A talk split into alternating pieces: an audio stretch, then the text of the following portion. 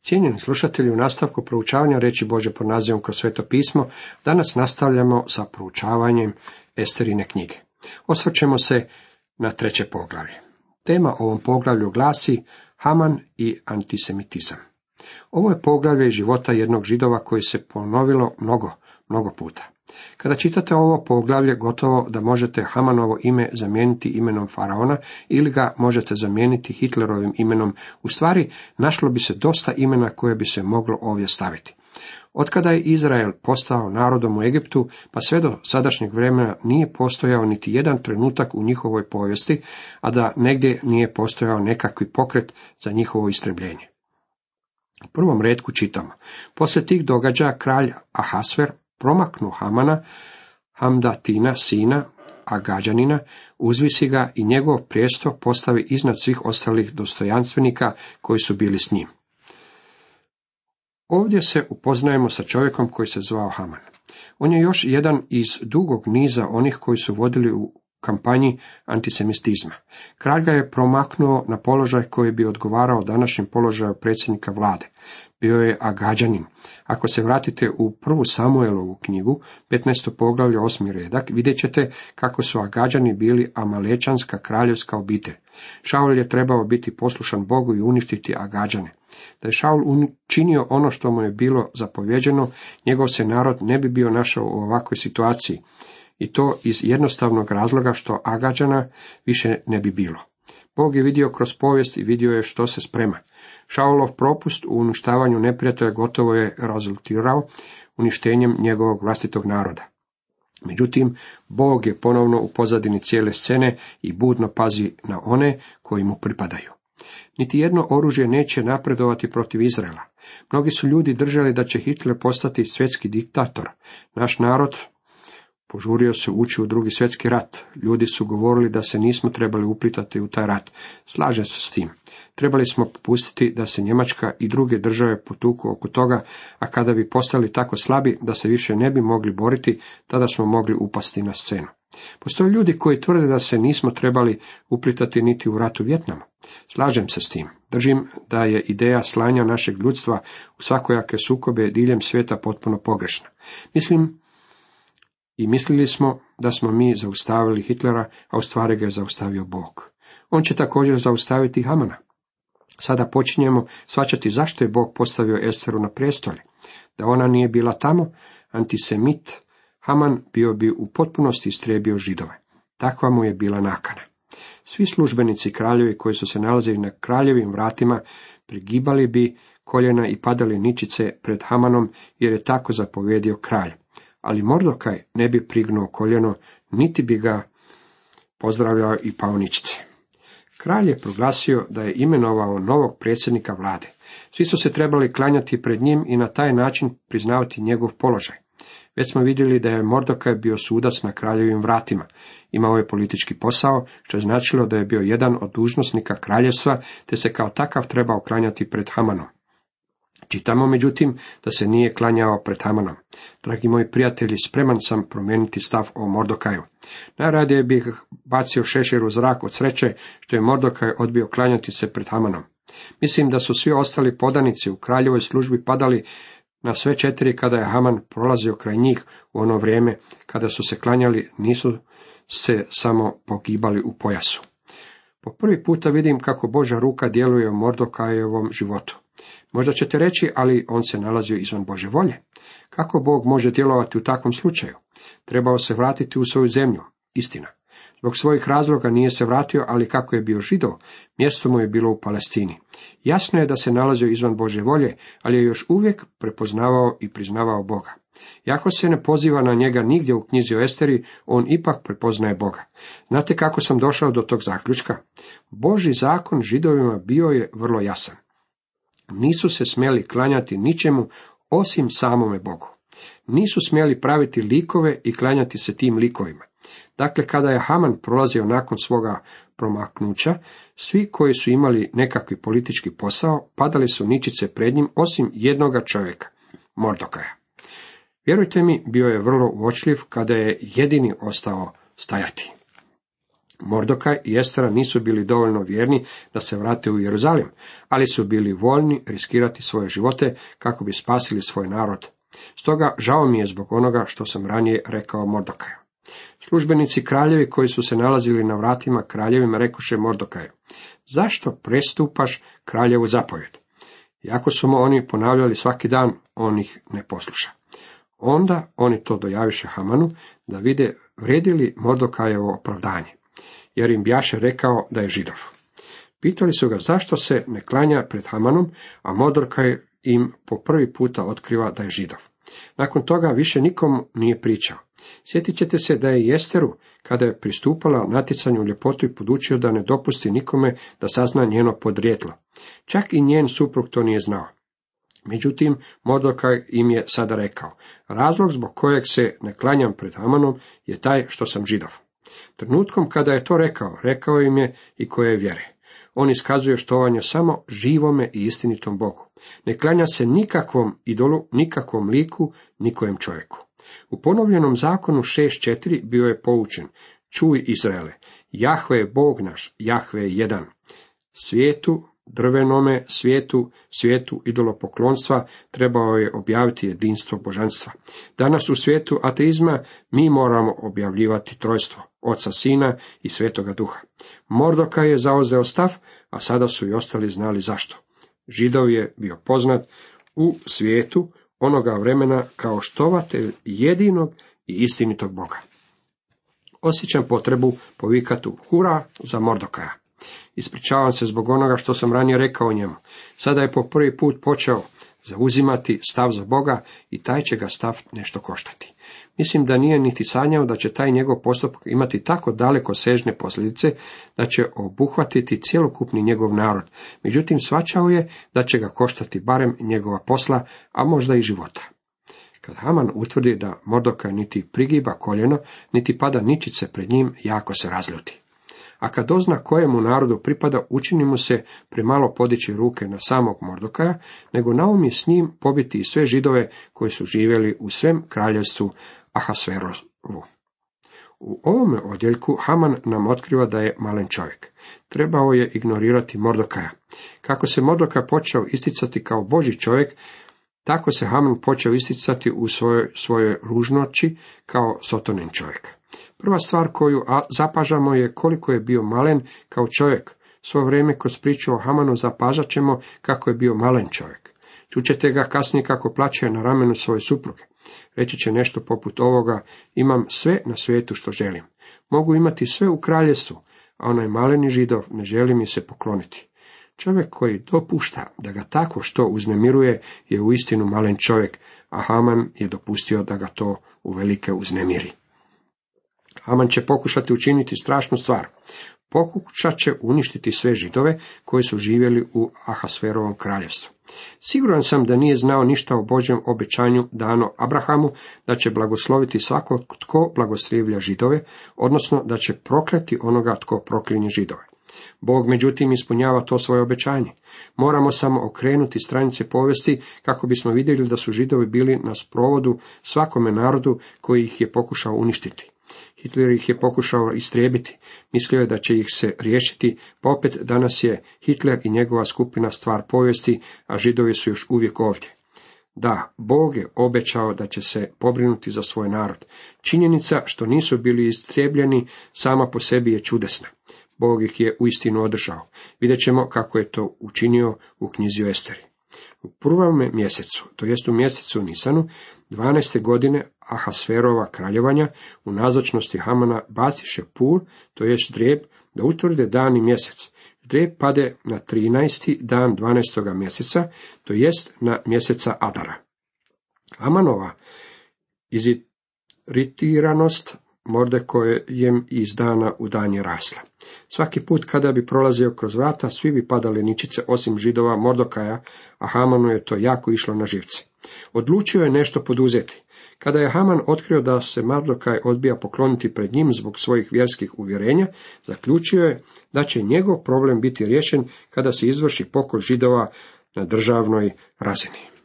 Haman je čarobnjacima naredio da bace ždrijeb pod imenom Pur, kako bi odlučili u koji mjesec u godini će židovi biti uništeni. Ono što čarobnjaci i Haman nisu svačili bila je činjenica da je Bog bio onaj koji je odredio zdrev. Bog je kontrolirao i ovu situaciju. Kocka je pala na posljednji mjesec u godini, što je davalo dosta vremena da se Hamanova spletka otkrije i objelodani. I Haman kaza kralju Ahasveru. U svim pokrajinima tvoga kraljestva ima jedan narod razasud među drugim narodima i od njih odvojen. Njegovi su zakoni drugačiji od zakona u svih ostalih naroda. Oni se ne drže kraljevskih odredaba, kralj ih zato ne smije pustiti na miru.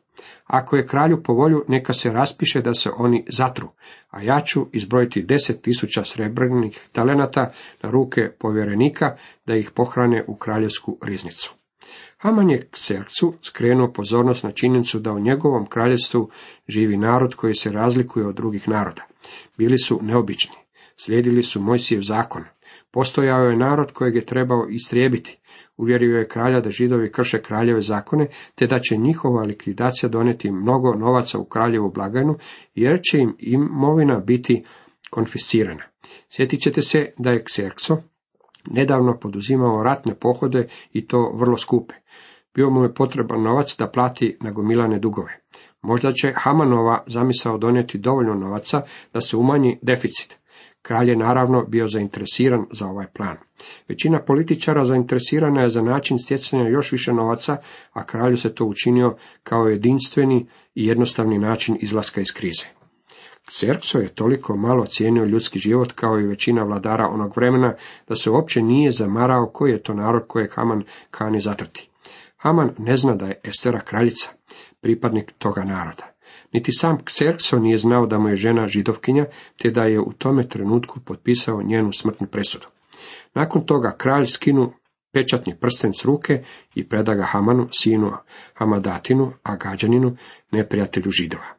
Kserkso je skinuo prsten sa ruke i dao je ga Hamanu. Bio je to njegov pečatni prsten. Pečat sa prstena utisnuo bi se u otopljeni vosak i to bi postajalo kraljevim potpisom. Zapovjed na koju je bio stavljen kraljev pečat postojala bi zakonom u kraljevstvu. Tako je Kserkso neoprezno skinuo svoj prsten, dao ga Hamanu i drugim rečima mu rekao, ne znam o kome se radi, a niti me puno ne interesira o kojem je riječ. Međutim, ako misliš da bi ih trebalo istrebiti, onda sprovedi svoju zamisao do kraja. Koliko je Kserkso malo cijenio ljudski život. Bogatstvo svoga kraljevstva raspisao je i rasipao je u ratu protiv Grčke, a nemoguće je procijeniti koliko je ljudi poginulo u tim pohodima. Neki misle da je u tom ratu poginulo i do dva milijuna ljudi. Čini se da kralja nije zabrinjavalo niti malo što je toliko ljudi platilo životom pogrešku koju je on učinio. I kaza mu, neka ti bude novac i narod, pa učini s njim što bude dobro u tvojim očima. 13. dana prvoga mjeseca bijahu sazvani kraljevi pisari, po onome što je naložio Haman, sastaviše pisma i upraviše ih kraljevskim namjesnicima, upraviteljima što stajahu na čelu pojedinih pokrajina, knezovima svakoga pojedinoga naroda, svakoj pokrajini njezinim pismom i svakom narodu njegovim jezikom. Pisma su napisana u kraljevo ime i na njima je udaren kraljev pečat. Po skoro tečama razaslane su svim kraljevim pokrajinama posljednice da se svi židovi, od dječaka do starca, djece i žena unište, pobiju, zatru, a njihova dobra da se zapljene u jednom jedinom danu i to 13. dana 12. mjeseca mjeseca Adara. Proglas o uništenju židova izlazi u javnost kao zakon Medoperzijskog carstva. Bio je veliki poduhvat proširiti ovu novost po cijelome kraljevstvu, jer ako se sjetimo, ovo se carstvo protezalo od Indije kroz cijelu Aziju sve do plodne doline na sredozemnome moru. Bio je uključen dio Europe i cijela mala Azija, a protezalo se i u Africi preko Egipta do Etiopije. Bilo je to ogromno kraljevstvo. U njemu su živjeli narodi koji su govorili mnogim jezicima, najmanje 127 jezika. Također trebamo uzeti u obzir da su u nekim provincijama živjela plemena koja su govorila različitim dijalektima. Ovaj zakon trebao biti preveden na te brojne jezike. Radilo se o velikom vladinom projektu. Pisari su imali posao prevođenja dokumenata i pravljenja dovoljnog broja kopija zakona. Bila je riječ o velikom poduhvatu. Kada je bio napravljen dovoljan broj kopija, bili su razaslani glasnici na devama, magaricama kao i trkači. U određeni dan židovi će biti istrijebljeni. Ovaj je zakon davao antisemitizmu puni zamah, te je mnogim ljudima davao odrešene ruke da učine baš ono što im je bilo na srcu. U taj dan moći će se zakonski ubijati židove. Taj je proglas izišao kao zakon Medoperzijskog carstva. Već na samome početku knjige rekli smo da je zakon koji je jednom bio proglašen bio neopoziv. Zakon se nije mogao mijenjati, nije mogao biti dan na daljnje razmatranje. Vidjet ćemo kasnije kako je bio proglašen drugi zakon koji je poništavao odredbe ovoga zakona, pa ipak ovaj je zakon trebao ostati zapisan u knjigama. Sadržaj ove naredbe, koja je imala postati zakonom u svakoj pokrajini, bio je objavljen svim narodima da bi bili spremni za taj dan. Skoro teče žurno potekoše s kraljevskom naredbom.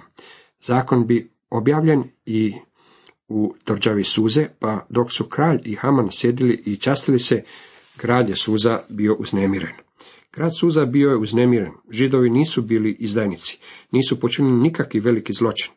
Zašto je potrebno poduzimati tako ekstremne mjere da bi ih se istrijebilo? Jako možda nisu voljeli židove i smatrali su ih strancima sa drugačijim običajima, stanovnici grada nisu ih željeli istrijebiti.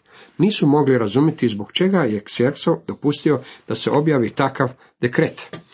Do kasno u noć na dvoru ste mogli vidjeti jahače koji su primali naređenja.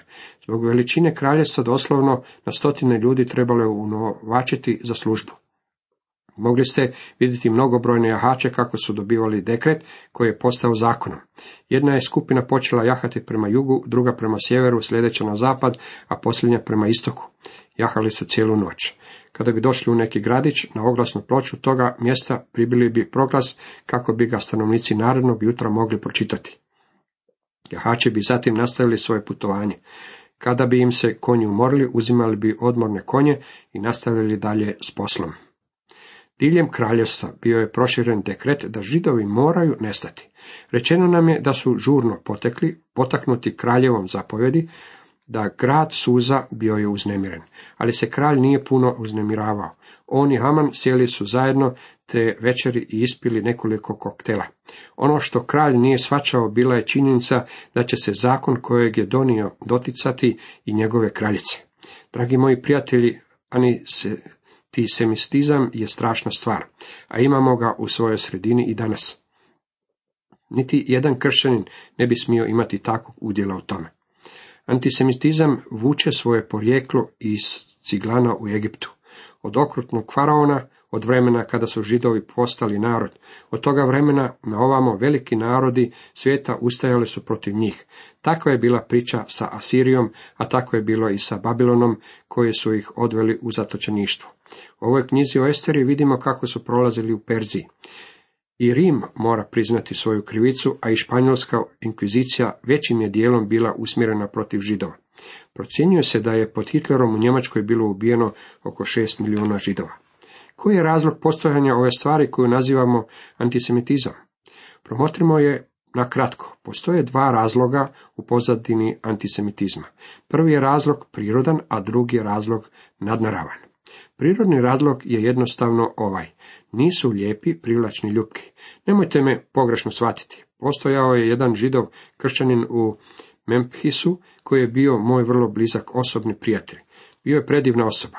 Prodajemo oči činjenicama. Bezbožna osoba, bez obzira radilo se o židovu ili pogredinu, nije lijepa. Ne znam za ružniju osobu od neobraćenog poganina, niti poznajem ljubku osobu i ljubkiju od židova kršćanina. Bog nas je vidio nelijepe, neuređene i neprivlačne, međutim putem svoje suverene milosti učinio nas je novim stvorenjima u Kristu. Ta je istina milost posegla za židovima i nazvala ih odabranim narodom. Osim toga postoji i nadnaravni razlog zbog kojeg postoji mržnja prema židovima, prema Bože providnosti i planu, čuvari njegove pisane riječi bili su pripadnici židovske rase. Biblija koju danas imamo došla je do nas kroz njih, Bog ih je zato odabrao. Oni su prenijeli sveta pisma, Sotona ih mrze jer su bili spremište za Bibliju, a i gospodin Isus Krist po tijelu je došao kroz njih. Pavao je to izrazio ovim riječima u Rimljanima 9.5. Njihovi su oci, od njih je i Krist po tijelu. Nema načina da pobjegnemo pred tim činjenicama. Zbog svega ovoga postoji nadravna mržnja prema židovima. To je nepobitno jasno prikazano i u Bibliji. Znamo da ih je Bog odabrao kao svoj narod. Sotona ih mrzi i kao rezultat toga narodi svijeta ponekad su natjerani u nerazumne provale gnjeva protiv toga naroda. Zakon kojeg je Kserco donio nije se mogao pozvati. Već smo vidjeli jedan takav zakon kojim je Vašti bila zbačena sa položaja kraljice. Taj se zakon nije mogao izmijeniti. Čak niti kralj nije ga mogao promijeniti. Zakon koji je naređivao istrebljenje židova bio je potpisan kraljevim pečatom. Time je postao zakonom Medoperzijskog carstva. Nije postojao način da se taj zakon izmijeni. Kako će Bog spasiti svoj narod? Trebalo je donijeti drugi dekret.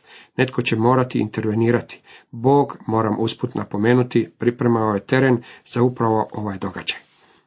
Kada smo započinjali proučavanje ove male knjige, govorili smo o Božoj providnosti. Vidjeli smo jedan prizor sa poganskog dvora na kojem se održavala velika pijanka. Nekoliko tisuća ljudi prisustvovalo je gozbi. Otkrio se obiteljski skandal, a kraljica koja je odbila poslušnost svome suprugu bila je maknuta s položaja. Kakve to veze ima sa Bogom koji želi spasiti svoj narod? Ima velike veze. Bog je djelovao, a i nastavit će djelovati na silan način. Postavio je jednu osobu u samo prijestolje, ona će biti sredstvo spašavanja židova. Bog putem svoje providnosti djeluje u ljudskim putovima. Božja providnost očituje se i u priči o rođenju Isa Krista. Car August proglasio je zakon o porezu u kojem je stajalo da cijeli svijet mora plaćati porez. Kada je potpisao taj zakon, nije znao da je time ispunjavao pročanstvo. Nije znao da će zakon o porezu natjerati jednu djevojku u Nazaretu da ode u Betlehem, gdje će joj se roditi prvo dijete. Mislim da bi car August rekao, ne znam ništa o djeci, ali se razumijem u poreze. U Miheju 5.2 prorokovano je Kristovo rođenje u Betlehemu. Car je potpisao zakon koji je Mariju natjerao da se nađe u Betlehemu u pravi trenutak da ondje rodi gospodina Isa Krista. Bog je bio na carevom dvoru, Bog je bio na Kserksovom dvoru, Bog stoji u sjeni i dije nad svojima, nad svojim narodom. Cijenjeni slušatelji, toliko za danas.